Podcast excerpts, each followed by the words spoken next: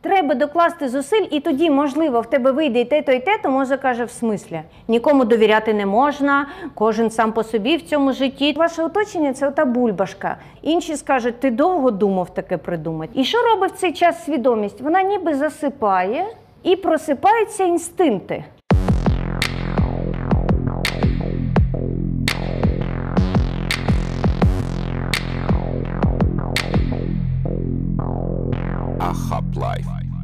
Добрий вечір всім. Дуже рада вас бачити в цьому чудовому просторі. І ще більше рада, що сьогодні такий величезний попит на тему розуміння власної людської природи.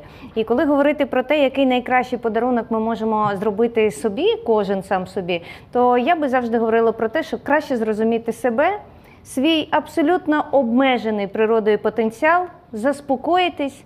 І жити щасливо, довго і спокійно, без оцих всіх історій, що наші можливості не обмежені, наші обмеження лише в голові, наші обмеження від природи, вони абсолютно нормальні. І знати про них означає трошки краще розуміти себе, приймати себе і приймати інакшість інших людей. Е, мене звати Наталя Кадій. і найближчу годину ми з вами будемо говорити про те, чому ми боїмося ризикувати, які є в нас такі генетичні історії про те, чому мозок завжди боїться і опирається ризикувати. І що з цим робити для того, щоб в новому році, нарешті, ті мрії, які ми собі ставимо, е, могли почати збуватися. Да? Перша визначальна теза або штука, про яку я хотіла би говорити сьогодні, це поняття мислення. Чому? Тому що коли ми кажемо про якісь результати, ми говоримо завжди з вами про верхівку айсбергу, поведінка, те, що я говорю, те, що я роблю, те, що я маю, це верхівка айсбергу, яку ви бачите, і люди можуть оцінювати через спостереження. Проте під верхівкою, під водою знаходиться визначальна фундаментальна річ це те, як я мислю, мій спосіб мислення. Чому? Тому що якщо ви за мить до того, як щось зробили чи щось сказали, повернетеся, ви завжди згадаєте чи усвідомите, що перед тим, як ви відкрили рот і щось говорити, у вас майнула якась думка, так чи ні? Підніміть руки, хто думає перед тим, що говорити. Угу. А підніміть руки, хто купував речі, які жодного разу потім не надягав. Що ж тоді виходить? У нас немає мислення, чи ми не думаємо тоді? Да, Тут теж є історія, про яку варто говорити, ми її сьогодні будемо досліджувати. Перша фундаментальна теза. Друзі, коли будете про те е, думати, чого досягати, чого хотіти, що робити інакше, які цілі ставити, чому ризикувати чи не ризикувати, завжди спускайтесь на рівень, а що я про це думаю.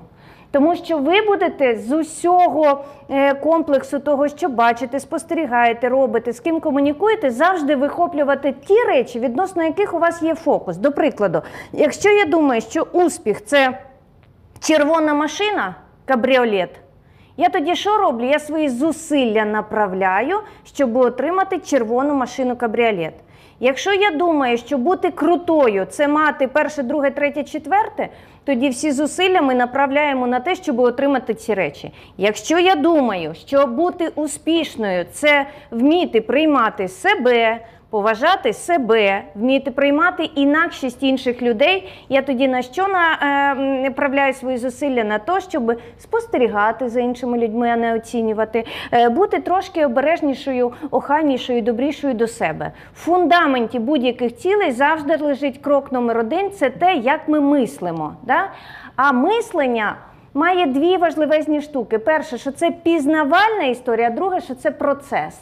Чому важливо розуміти два аспекти? Дивіться, процес означає, що його можна що зробити? Змінити. І це хороша новина, тому що якщо ми кажемо про те, що ми хочемо отримувати в житті інакші результати, і спускаємось на рівень, що нам треба почати інакше думати, і говоримо про те, що мислення це процес, це означає, що все в наших руках. Якщо хочемо інакших результатів, навчитися ризикувати, заходити за межі невідомого, спускаємось на рівень, як я хочу змінити щодо цього своє мислення.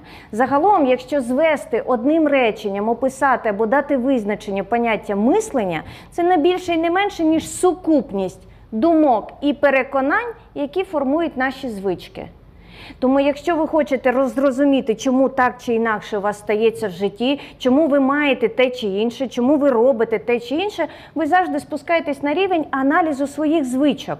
Як я звик думати щодо цього, як я звик аналізувати ці речі, як я звик вірити, як я звик досягати. Нам важливо ще одну історію зрозуміти з вами про нашу особистість, те, що російською називають голосно лічність. Ми звикли з вами думати, що ми всі великі такі особистості, у нас отаке зне его, ми маємо там купу-купу можливостей, потенціалу і всього іншого. Проте важлива штука, біологічно обмежена, це розуміння того, що людська особистість, кожен із нас з вами не більше і не менше, ніж продукт соціокультурного контексту, в якому ми формувались. Що це означає, друзі?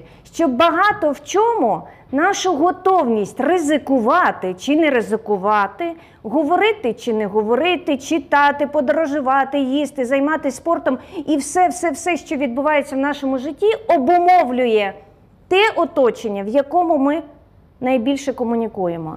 І ви могли чути вираз про те, що наше, що кожен із нас це десь в середньому е, 5 людей з нашого оточення. Да? І наш дохід буде цьому дорівнювати. Оточення визначально впливає на нас з вами. Тому, якщо ви хочете досягнути інакших результатів, навчитись інакше діяти. Завжди дивіться, аналізуйте своє оточення. Якщо в ньому є люди, які вже мають те, чого ви хочете досягнути, якщо в ньому вже є люди, які мають ті звички, які хочете розвинути, вам сотні разів буде легше рухатись. Оточення є величезним потенціалом, друзі, і катастрофічним обмеженням для того, що ми маємо, чого можемо і хочемо досягнути. Гігієнічна норма кожної освіченої людини сьогодні, чуєте, як ми зуби чистимо, отак наше завдання з вами ставитись такою обережністю до власного оточення. І розуміти, що навіть якщо нам здається, що ми не такі, ми інакші, ми кращі, ми все одно будемо через соціальну природу нашого мозку з часом ставати середнім між тим, що є в нашому оточенні. Отакі речі, якщо ви проаналізуєте, друзі, то крок за кроком ви зрозумієте, що ваше оточення це ота бульбашка, яка робить вас особистістю. Тому надважливо гігієна. Власного оточення.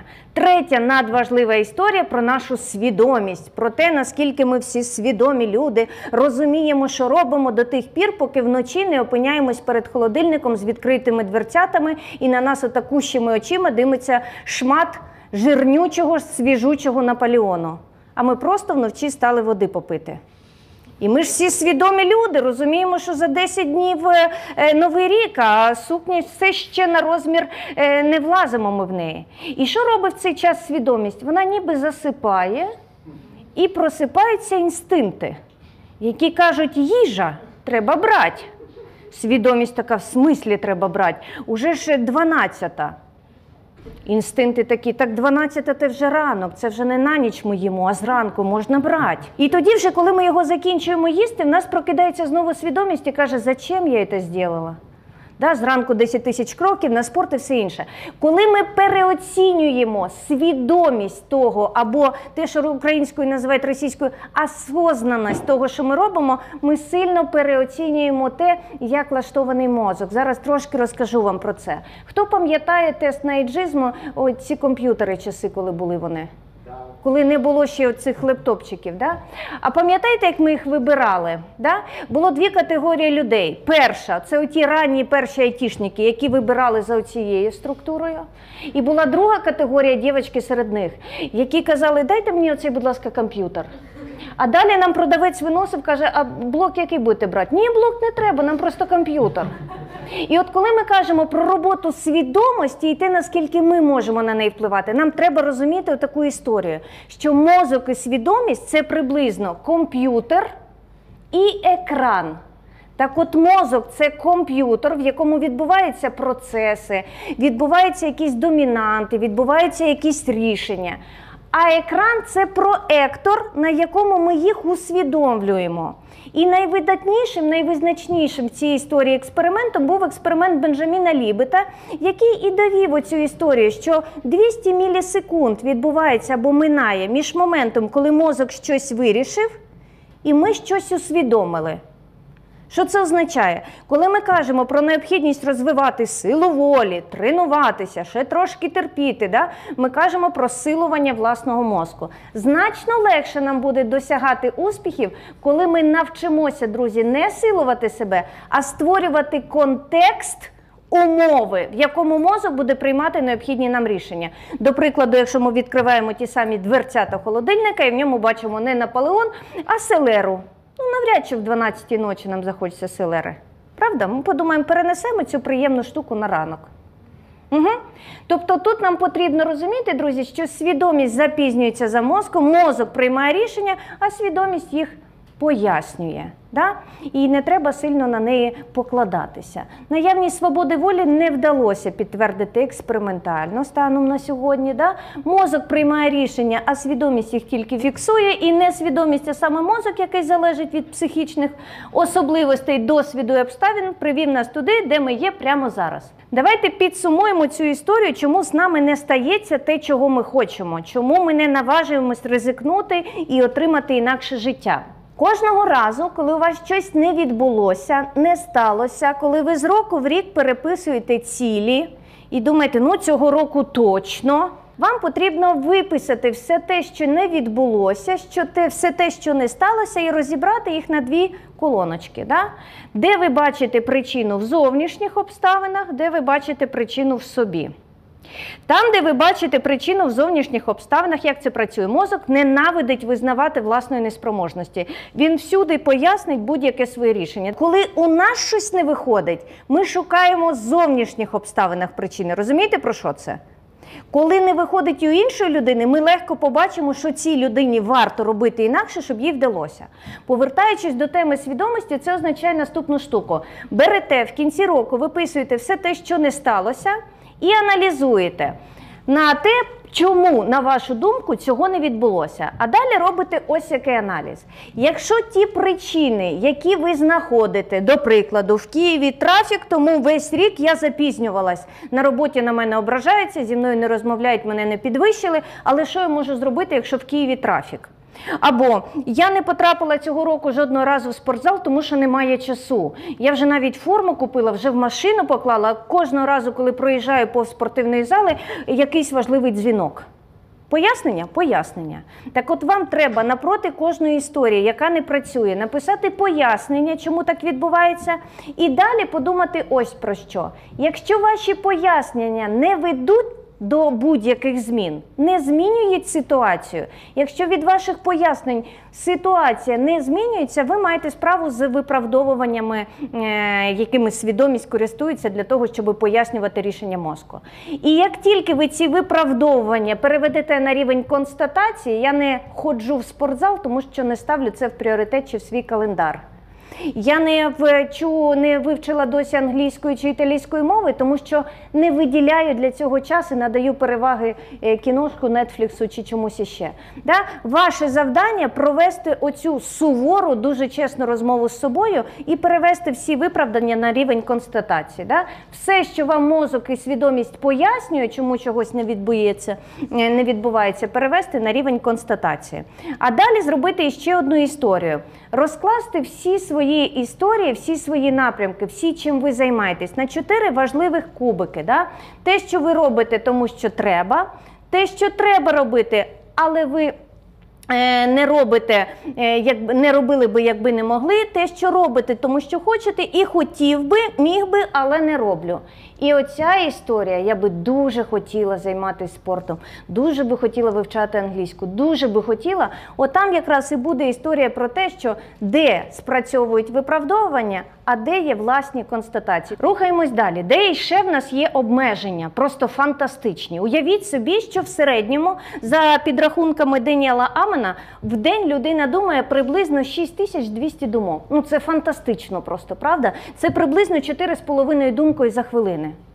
І здавалося б, з такою кількістю думок ми тут з вами можемо разом з Айхабом е, літати в космос да, з Еленом Маском. Чому все відбувається не так прекрасно? Тому що 95% думок, які думає наш мозок, повторюються щодня. Уявіть собі.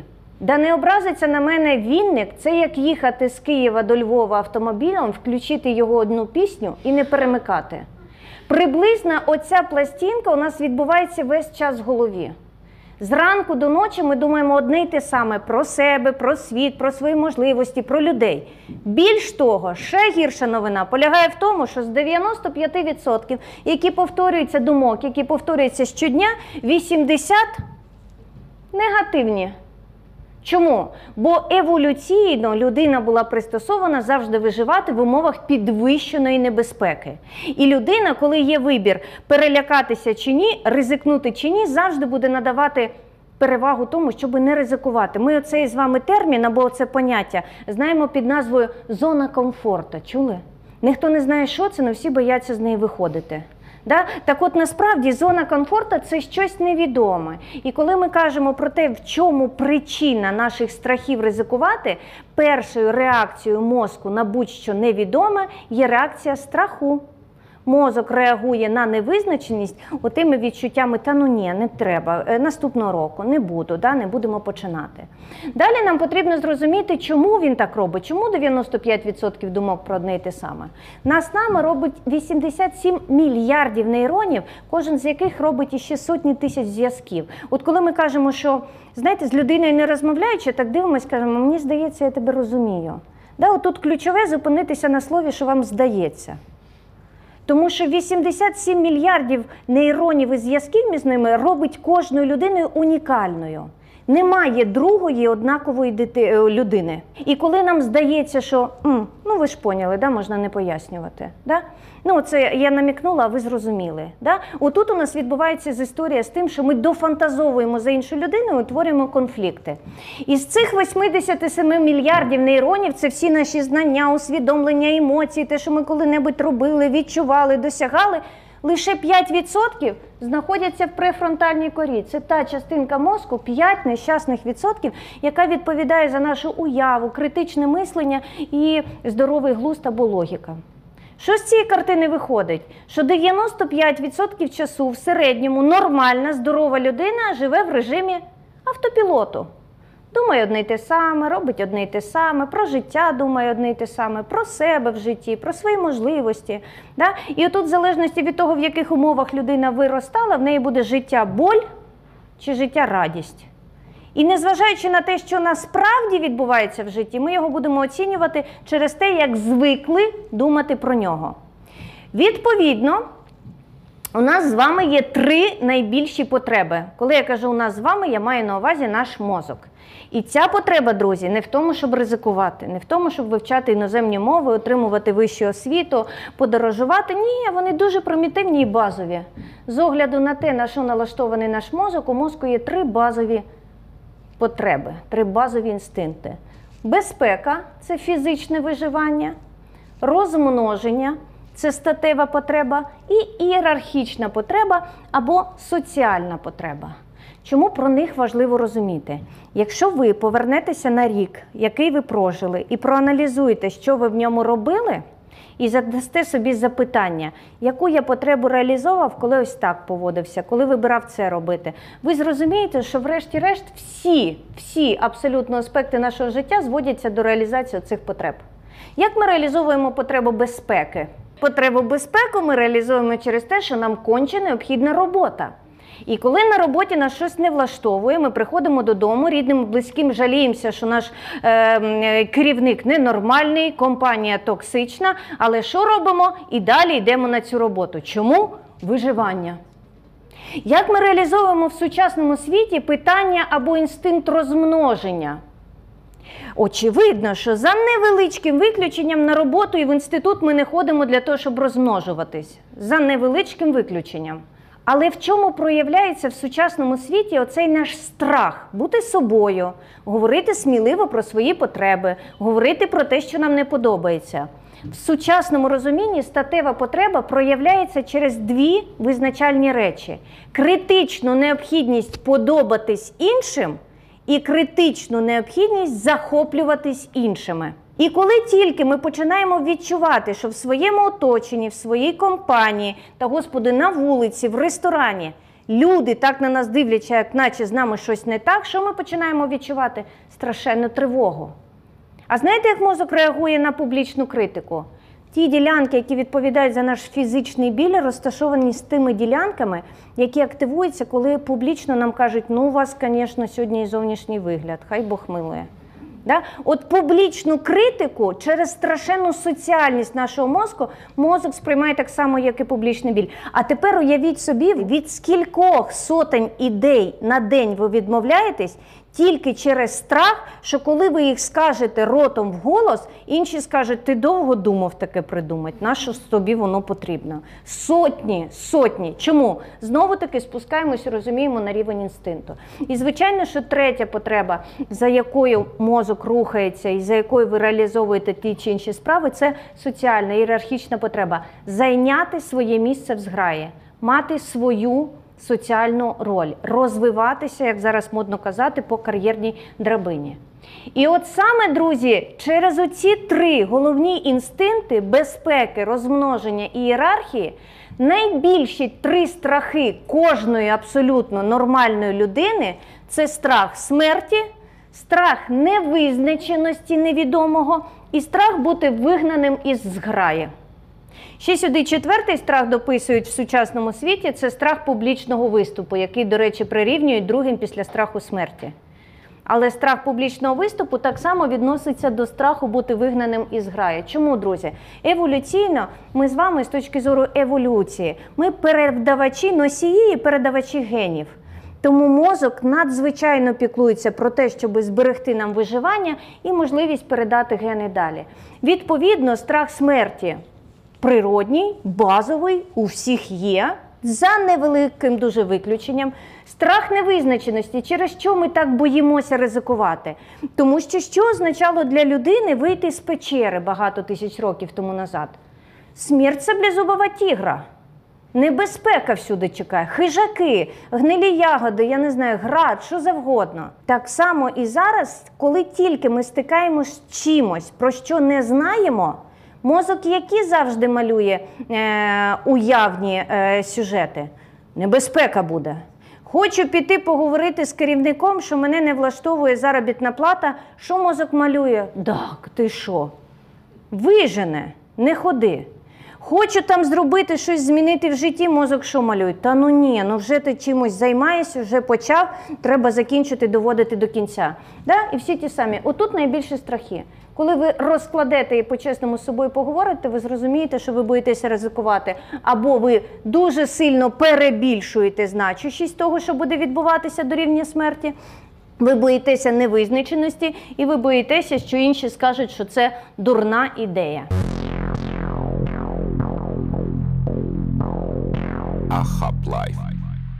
І в нас є ще одна неприємна історія, її називають когнітивні упередження, які спрацьовують кожного разу, коли ми розмірковуємо про якісь цілі, про якісь мрії, про щось іще.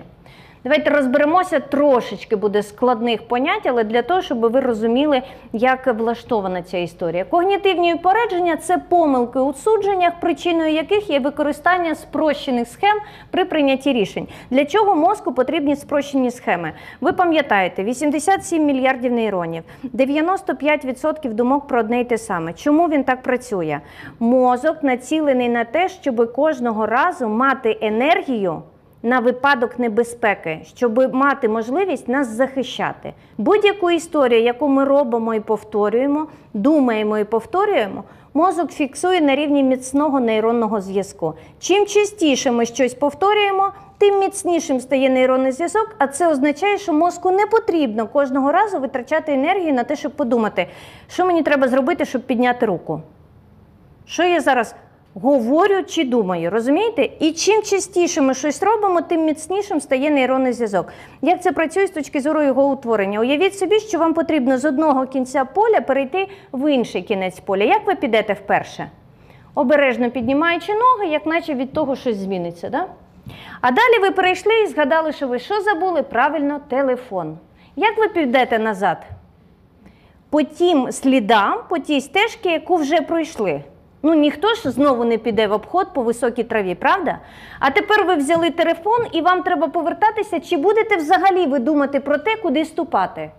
Ні, у вас протоптаний або зміцнений нейронний зв'язок. Оце природа звички. І мозку для того, щоб кожен раз не думати, він використовує когнітивні упередження.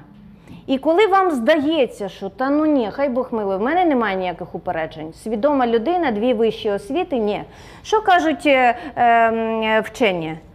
Кажуть, «Е, дайте відповідь стверджувальну на оце запитання. У вас є мозок? Да. Тоді у вас є упередження. Тому що це базовий один із основних е, драйвуючих принципів організації роботи мозку. Да? Тому, коли вам здається, що ви не упереджені, ми всі такі насправді. Як усвідомити, що вони в нас у всіх є? Гляньте, будь ласка, на екран, чи видно вам, що квадрат А і Б різного кольору? Да, тут ілюзій немає, не, ну, не треба думати, я нічого не хочу нікого підводити. А і Б різного кольору. Це те, що ми знаємо про себе і про світ. Навчилися так думати, досвід підказує, що ми праві. Це вивчений спосіб організації нашого життя. Аж раптом нам показують і доводять, що та ні, в житті може бути інакше. Ти абсолютно в будь-якому віці можеш змінити професію, країну життя, що завгодно. Тобі розповідають.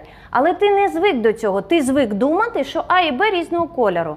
Так от упередження говорить про те, що скільки би разів тобі не доводили зворотнє, звичайному режимі роботи мозку ти будеш скочуватись до розуміння, що це не твоє, не на часі, не для тебе, і може нехай в іншому житті, але не зараз. Да? Що навіть якщо ви усвідомите власну ілюзію помилково, то кожного разу ви все одно будете повертатися до того, що ви це ви, і ви краще знаєте, і ви відчуваєте, ви ще це будете називати цим словом.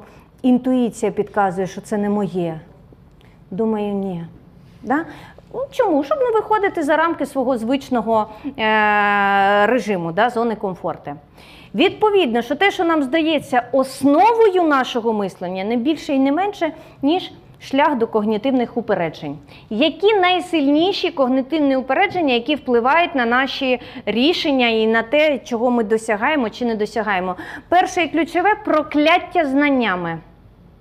Що це за упередження? Його автор Робін Хогарт. Це про те, що коли ми довгий час володіємо якоюсь навичкою, її розвиваємо, то з часом ми не здатні уявити, як це цієї навички немає. Як оце упередження можна проаналізувати? Згадайте, як ви вчилися водити. В мої часи ще були ось механіка, е, три дзеркала, три педалі, оця б- штука. І інструктор поруч казав, що треба одночасно дивитись всі дзеркала, нажимати ногою, рукою, все в один час робити. І мені здавалося, що це просто нереально, тому що треба або вперед дивитись, вибачте, або по боках і ще переключати неможливо. Ми вчилися щось робити. Тепер що ми можемо робити, коли їдемо за кермом? Краще запитайте, чого не можемо. Все можемо робити: звіти писати, подкасти слухати, е, обдзвонити всіх на світі. Все. Чому? Ми перевели цю звичку в автоматичний режим. А тепер уявіть на секунду, що хтось із ваших близьких попросив, щоб ви навчили його за вашим авто їздити за кермом. І він сідає і не може переключити передачу і повернути нормально, глохне сто разів. Це ж елементарно, думаємо ми, і взривається наш мозок. Оце і спрацьовує якраз упередження прокляття знаннями, коли нам важко усвідомити, як це чогось не знати. Як це працює, коли ми стикаємось з новою інформацією? Ми кажемо, та ні, такого не може бути. Ні, такого не існує, це єрунда. Ні, ці можливості не для мене. Це може в іншій країні, не тут, не зараз. Чому?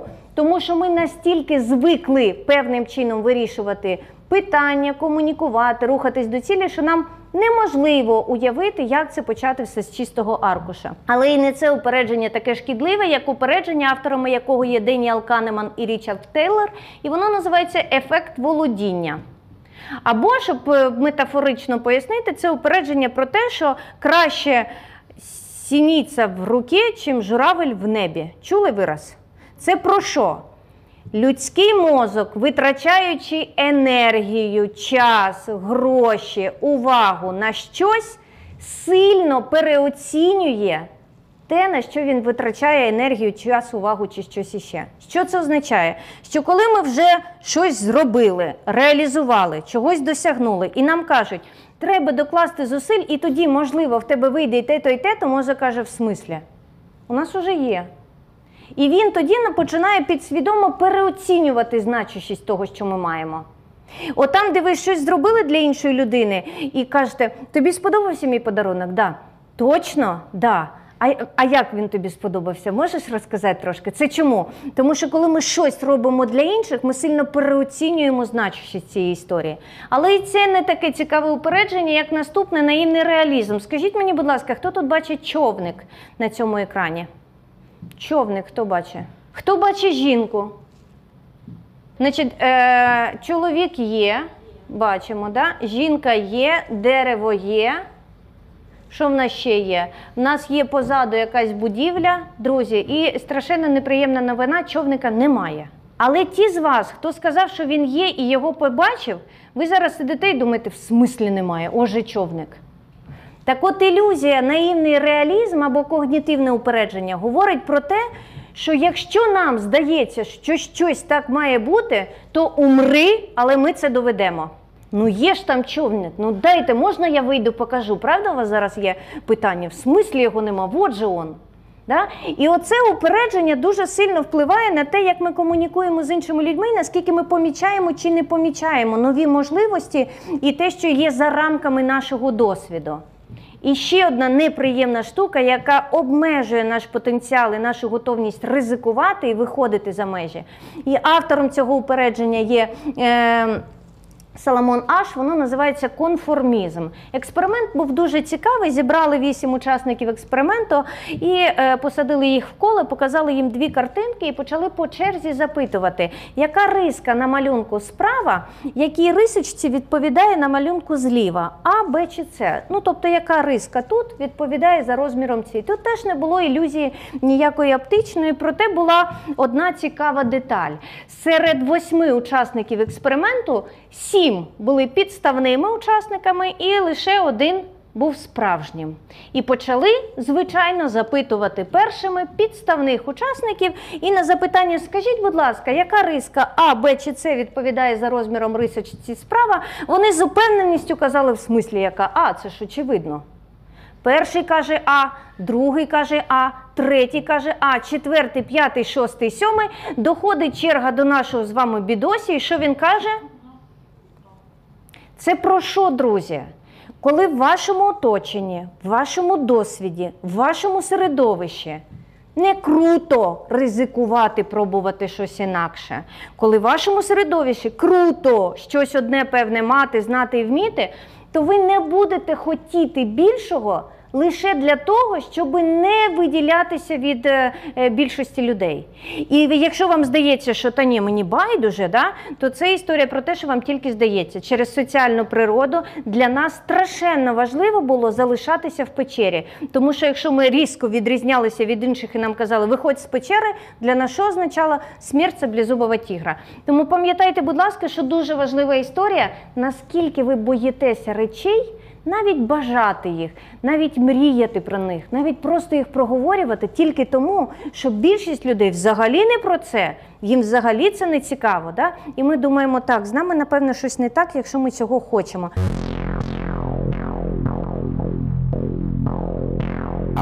Life. Познайомлю вас з професоркою Керол Двек. Авторка книжки Налаштуйся на зміни, і я вам сильно раджу цю книжку прочитати. Вона українською перекладена, написано просто фантастично і допоможе вам легше розібратися зі своїм мисленням. До речі, е, у всіх у вас є внутрішні голоси. Да? Той зараз, хто тихенько подумав, взагалі ж вона спитала, в мене немає. Я вас вітаю, це ваш був внутрішній голос. Да? Тобто давайте домовимось, що наше мислення, якщо ми його аналізуємо, це ті внутрішні голоси, якими ми з собою розмовляємо. Ну, типу, та що ти це будеш робити? Та ну ні, не кажи, скажи йому, давай, ні, не треба. Да? Оце все історія про внутрішні голоси. І Карл Двек в своїй книжці розповідає, як їх можна навчитись чути і як їх можна змінювати. Да? Одних стишити, а інших підсилювати. В чому полягала суть експерименту, який вилився в тривале дослідження з результатами в способу мислення? Є дві групи студентів. Одних весь час хвалять за чудовий результат, тільки коли вони відмінники, а інших е, хвалять за те, що вони докладають зусиль, стараються. Із тих із тих груп з часом збирають студентів і пропонують їм завдання із зірочкою, знаєте, трошки ускладненіше. І помічають, що дітей, яких хвалять тільки за відмінні результати, діти неохоче беруться за складніші завдання. Чому, друзі? Дуже просто. Ми схильні повторювати те, за що отримуємо визнання. І з часом помічають іще одну штуку, що виявляється, у людей, які сфокусовані тільки на тому, щоб в них вийшло, вийшло найкращим чином, вони були суперові молодці, активні мозкові хвилі тільки на правильні відповіді. Тобто ці люди не цікаво їм розбиратися в складнощах. Щось не вийшло, кинули. Взяли щось простіше, щоб вийшло. Да? І з часом ці люди розвивають так зване фіксоване мислення. Про що це?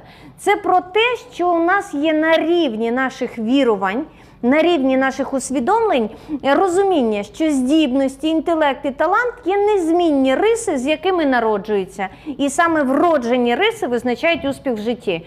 Пам'ятаєте, я на початку говорила, що наша поведінка це тільки верхівка айсберга.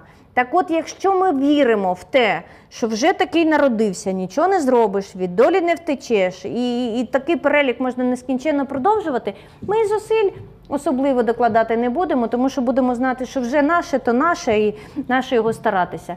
І другі люди, другий тип людей, які мають мислення розвитку, вірять на рівні мислення, що можна розвивати і здібності, і інтелект, і талант, і що успіх приходить через наполегливість, навчання і розуміння. Чому надважливо аналізувати власний тип мислення?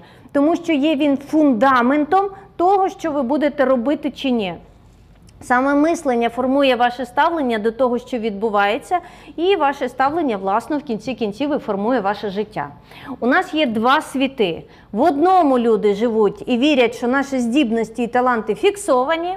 І там у нас на першому місці з часом з'являється самоствердження, тобто бажання будь-якою ціною бути правим, бажання будь-якою ціною отримати класний результат. І коли в нас націлене мислення на те, щоб бути правим, отримати найкращий бал, зробити найкращим чином, отримати найкращий результат, ми що будемо робити? З часом будемо братися чим далі, тим за простіші завдання, в результаті яких точно переконані. І інший світ, в якому людина розуміє, що все можна змінити, і треба просто вчитись. Чому ризик? Люди з фіксованим мисленням будуть з часом чим далі, тим більше уникати викликів, тому що бояться осуду інших. Вони будуть швидко відмовлятися від справи, коли з'являються перешкоди. Вони будуть заздрити успіхам інших.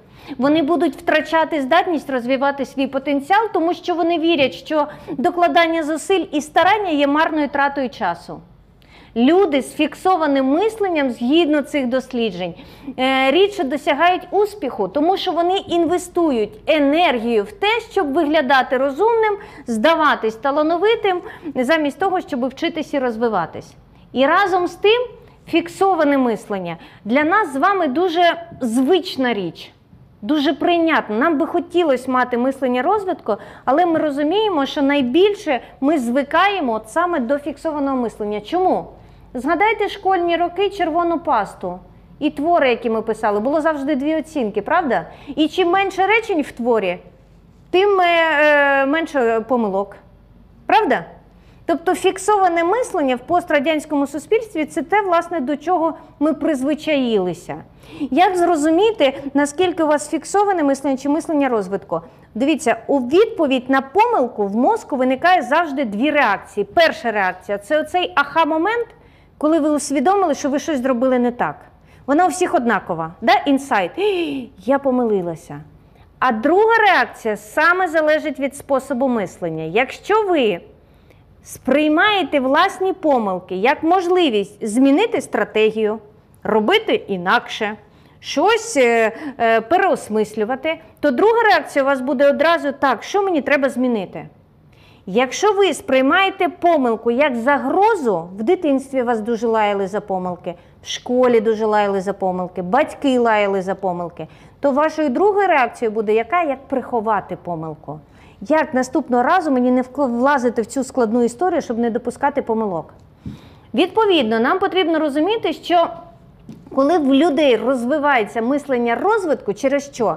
Через те, що ви беретесь за складні завдання. У вас є мета не тільки в тому, щоб отримати класний результат, а й в тому, щоб з кожним разом чогось навчитись. Ви і вчитеся ризикувати. Чому? Тому що будь-що нове, будь-що, що ви починаєте робити вперше, гарантовано передбачає помилки. А тепер дивіться, якщо ми помилок боїмося, то ми і за нове не беремося. А якщо помилки сприймаємо як невід'ємну складову зростання, то ми легше будемо братися за нові проекти. Відповідно, люди з мисленням розвитку вірять, що будь-яку здатність можна розвинути завдяки наполегливій праці, прагнуть вчитись і розвиватись, приймають виклики і наполегливо працюють, навіть коли виникають невдачі, і цінують свої зусилля. Друзі, і для того, щоб розвивати мислення розвитку, нам дуже важливо розрізняти іще два поняття: впевненість в собі і самовпевненість.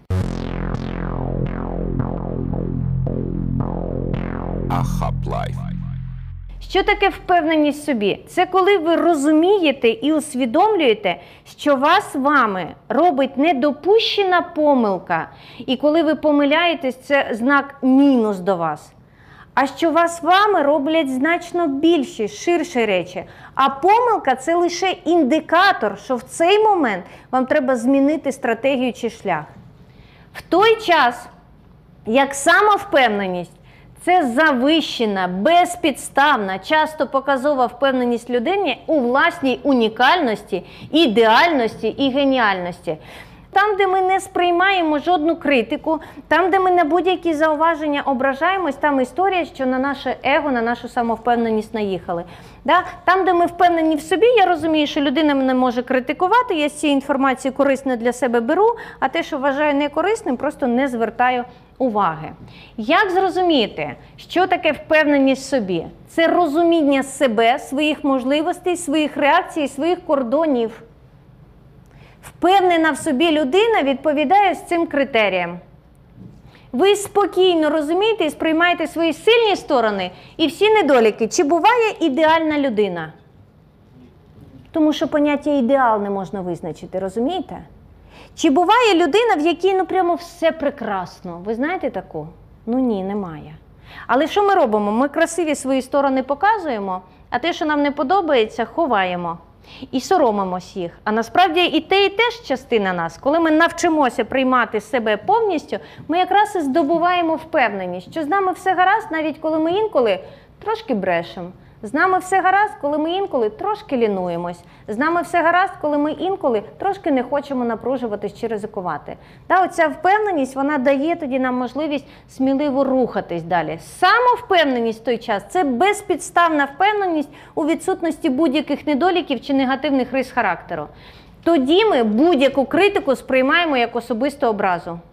Тоді ми в будь-яких суперечках е, нам важливо стати переможцем, і останнє слово має бути за нами. Тоді кожна помилка для нас особиста трагедія. Да? І тоді ми щиро віримо, що здатні на будь-які звершення. І от коли ми будемо говорити про те, що нам важливо критично розвивати внутрішню впевненість, ми так само маємо з вами засвідчити, що бути дуже обережним, коли ви відчуваєте самовпевненість, бо ви тоді втрачаєте можливість об інших людей навчатися, сприймати, обробляти і розвивати нову інформацію. І ще одна важлива річ полягає в тому, як мозок приймає рішення і що нам потрібно розуміти в цьому контексті. Є страшенна небезпечна історія, яка називається самовтілюване пророцтво. Зараз розкажу вам, в чому воно проявляється, поки собі зафіксуйте таку просту тезу. Те, у що ми віримо, або те, що ми прогнозуємо, мозок завжди знаходить цьому підтвердження. Дивіться, мозок дуже-дуже такий м, російською ісполнітельний. Да? Але йому байдуже, яке завдання виконувати. Якщо ми даємо йому завдання знайти загрозу, небезпеку в тому, що ми хочемо, він з легкістю з цим завданням впорається. Якщо ми мозку ставимо завдання знайти 10 способів, чому те, що я хочу, можливо, реалістично, він з легкістю впорається із цим завданням. Як спрацьовує е, пророцтво? Відношення до світу у нас формується від народження і до моменту, коли ми починаємо активно рухатись, да, і продовжується власне протягом всього життя. Взаємодія з оточуючим світом, в першу чергу з батьками і предметами, визначає перший фундаментальний досвід. Тепер так, негативний досвід в дитинстві має вплив на нас протягом всього життя. Це важливо зрозуміти, друзі. Те, що середовище, в якому ми були, буде завжди визначальним в тому, як ми будемо реагувати на світ. І якщо такого досвіду негативного було багато, то ми починаємо сприймати світ як агресивне середовище. Нікому довіряти не можна, кожен сам по собі в цьому житті, тобі ніхто не допоможе, ні на кого крім себе не розраховує. Всі такі інші історії ми записуємо. І з цього моменту в нас якраз і запускається механізм, який називається самовтілюване пророцтво. Ми починаємо отримувати те, що прогнозуємо. Я вам приклад навела. Бізнесовою. Уявіть собі історію двох колег Олю і Андрія. В них є конфліктна ситуація. Да? І е, керівник е, запланував нараду, зустріч. Оля ж знає, що Андрій підлота, і що вона думає, що на нараді він почне її підставляти, гадості казати про неї. Вона приходить на нараду уже з певним настроєм. І незважаючи на те, що від Андрія на початку жодного поганого слова немає, Оля як реагує агресивно і цим провокує Андрія на конфлікт. В них відбувається конфлікт, і цей конфлікт підтверджує, що Оля була права. І таким чином Оля втілює своє власне пророцтво. Зрозуміли, як працюєте? Ви на щось налаштовані, і ви вже починаєте так діяти. Ви даєте мозку команду, так, цей небезпечний, так, цей агресивний, так, цей проти мене. І мозок відповідно реагує. Тому це виходить, що ви самі спрогнозували, самі налаштувались, і завдяки тому, що ви спрогнозували і налаштувались, ви якраз і отримали те, про що, е, про що думали. Да? Висновок: якщо оточуючий світ сприймається як небезпечний, то і більшість нейтральних подій, друзі, не вийшло щось, не вдалося з першого разу. Ми визначаємо як трагедія. Да? Тому е, прогнозуємо велику трагедію, вона з нами стається і підтверджуємо те, що нам не потрібно було е, пробувати. Да? Як це виглядає? Світ для мене визначально агресивний, я прогнозую негатив, отримую проблеми і підкріплюю модель агресивного світу. Як виходити з цього кола? Пам'ятайте, що мозку байдуже про що думати. Давайте йому завдання думати про те, чому це реалістично, чому я молодець, незважаючи на те, що щось не вдається. Да? І другий пробле- е, бар'єр проблеми власного наміру це те, як часто ми бажаємо не свого. А того, що популярно, модно чи нам сказали. Да? Чули фрази в дитинстві: навіщо це тобі, це не твоє, е, ти мальчики хочеш співати, що за бред, мальчики на бок сходять. Да? Хочеш бути художником, це взагалі не модно, модно бути юристом. Дивіться, як відбувається формування. Тут ми розучуємось свого хотіти і ризикувати. Через те, що в дитинстві ми отримаємо багато обмежень. І батьки починають коригувати нас, да? що нам краще вдягнути, куди нам краще вступити, в який кружок краще йти. Мозок вже записує, що? що я сама не здатна визначити, чого я хочу. І тоді в дорослому віці ми що починаємо? Радитись з усіма на світі.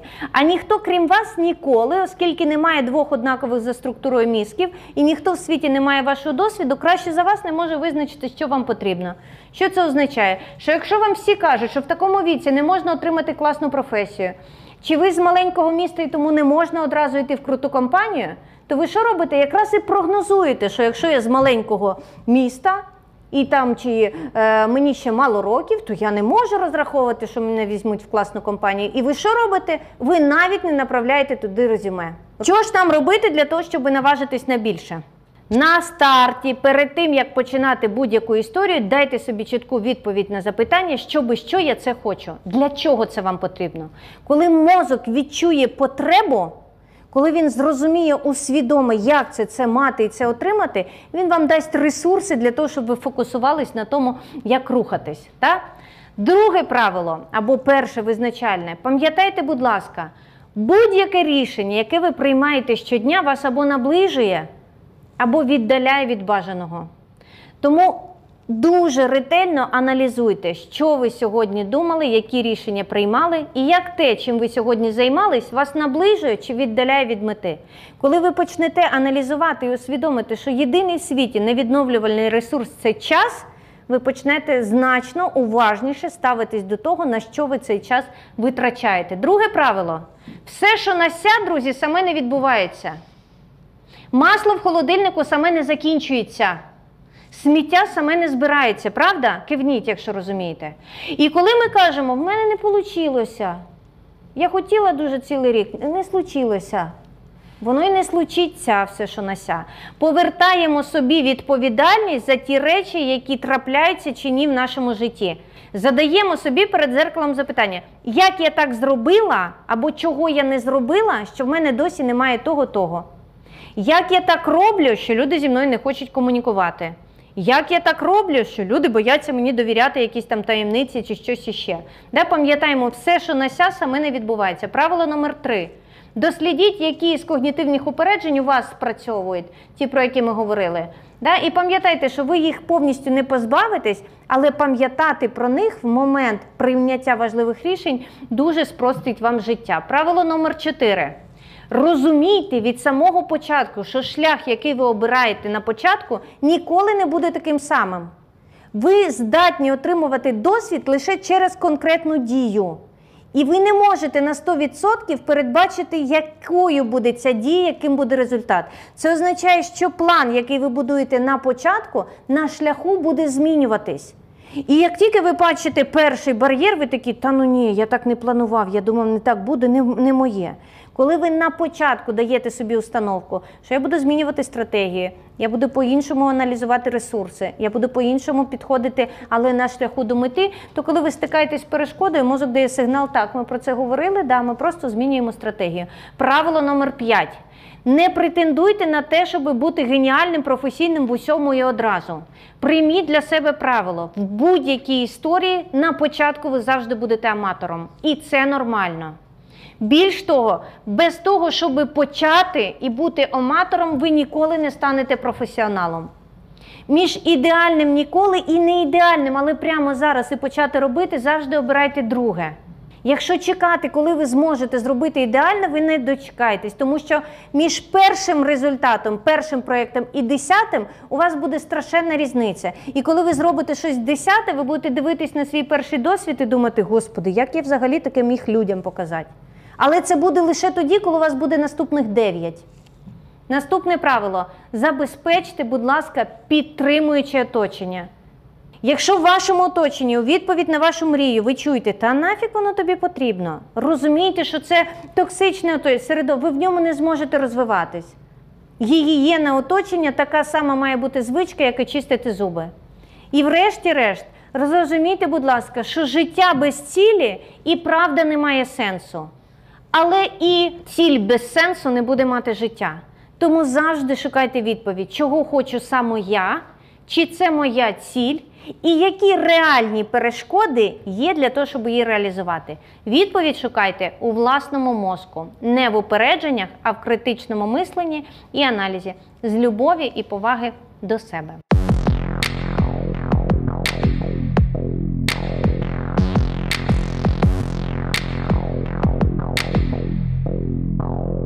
Ahab Life.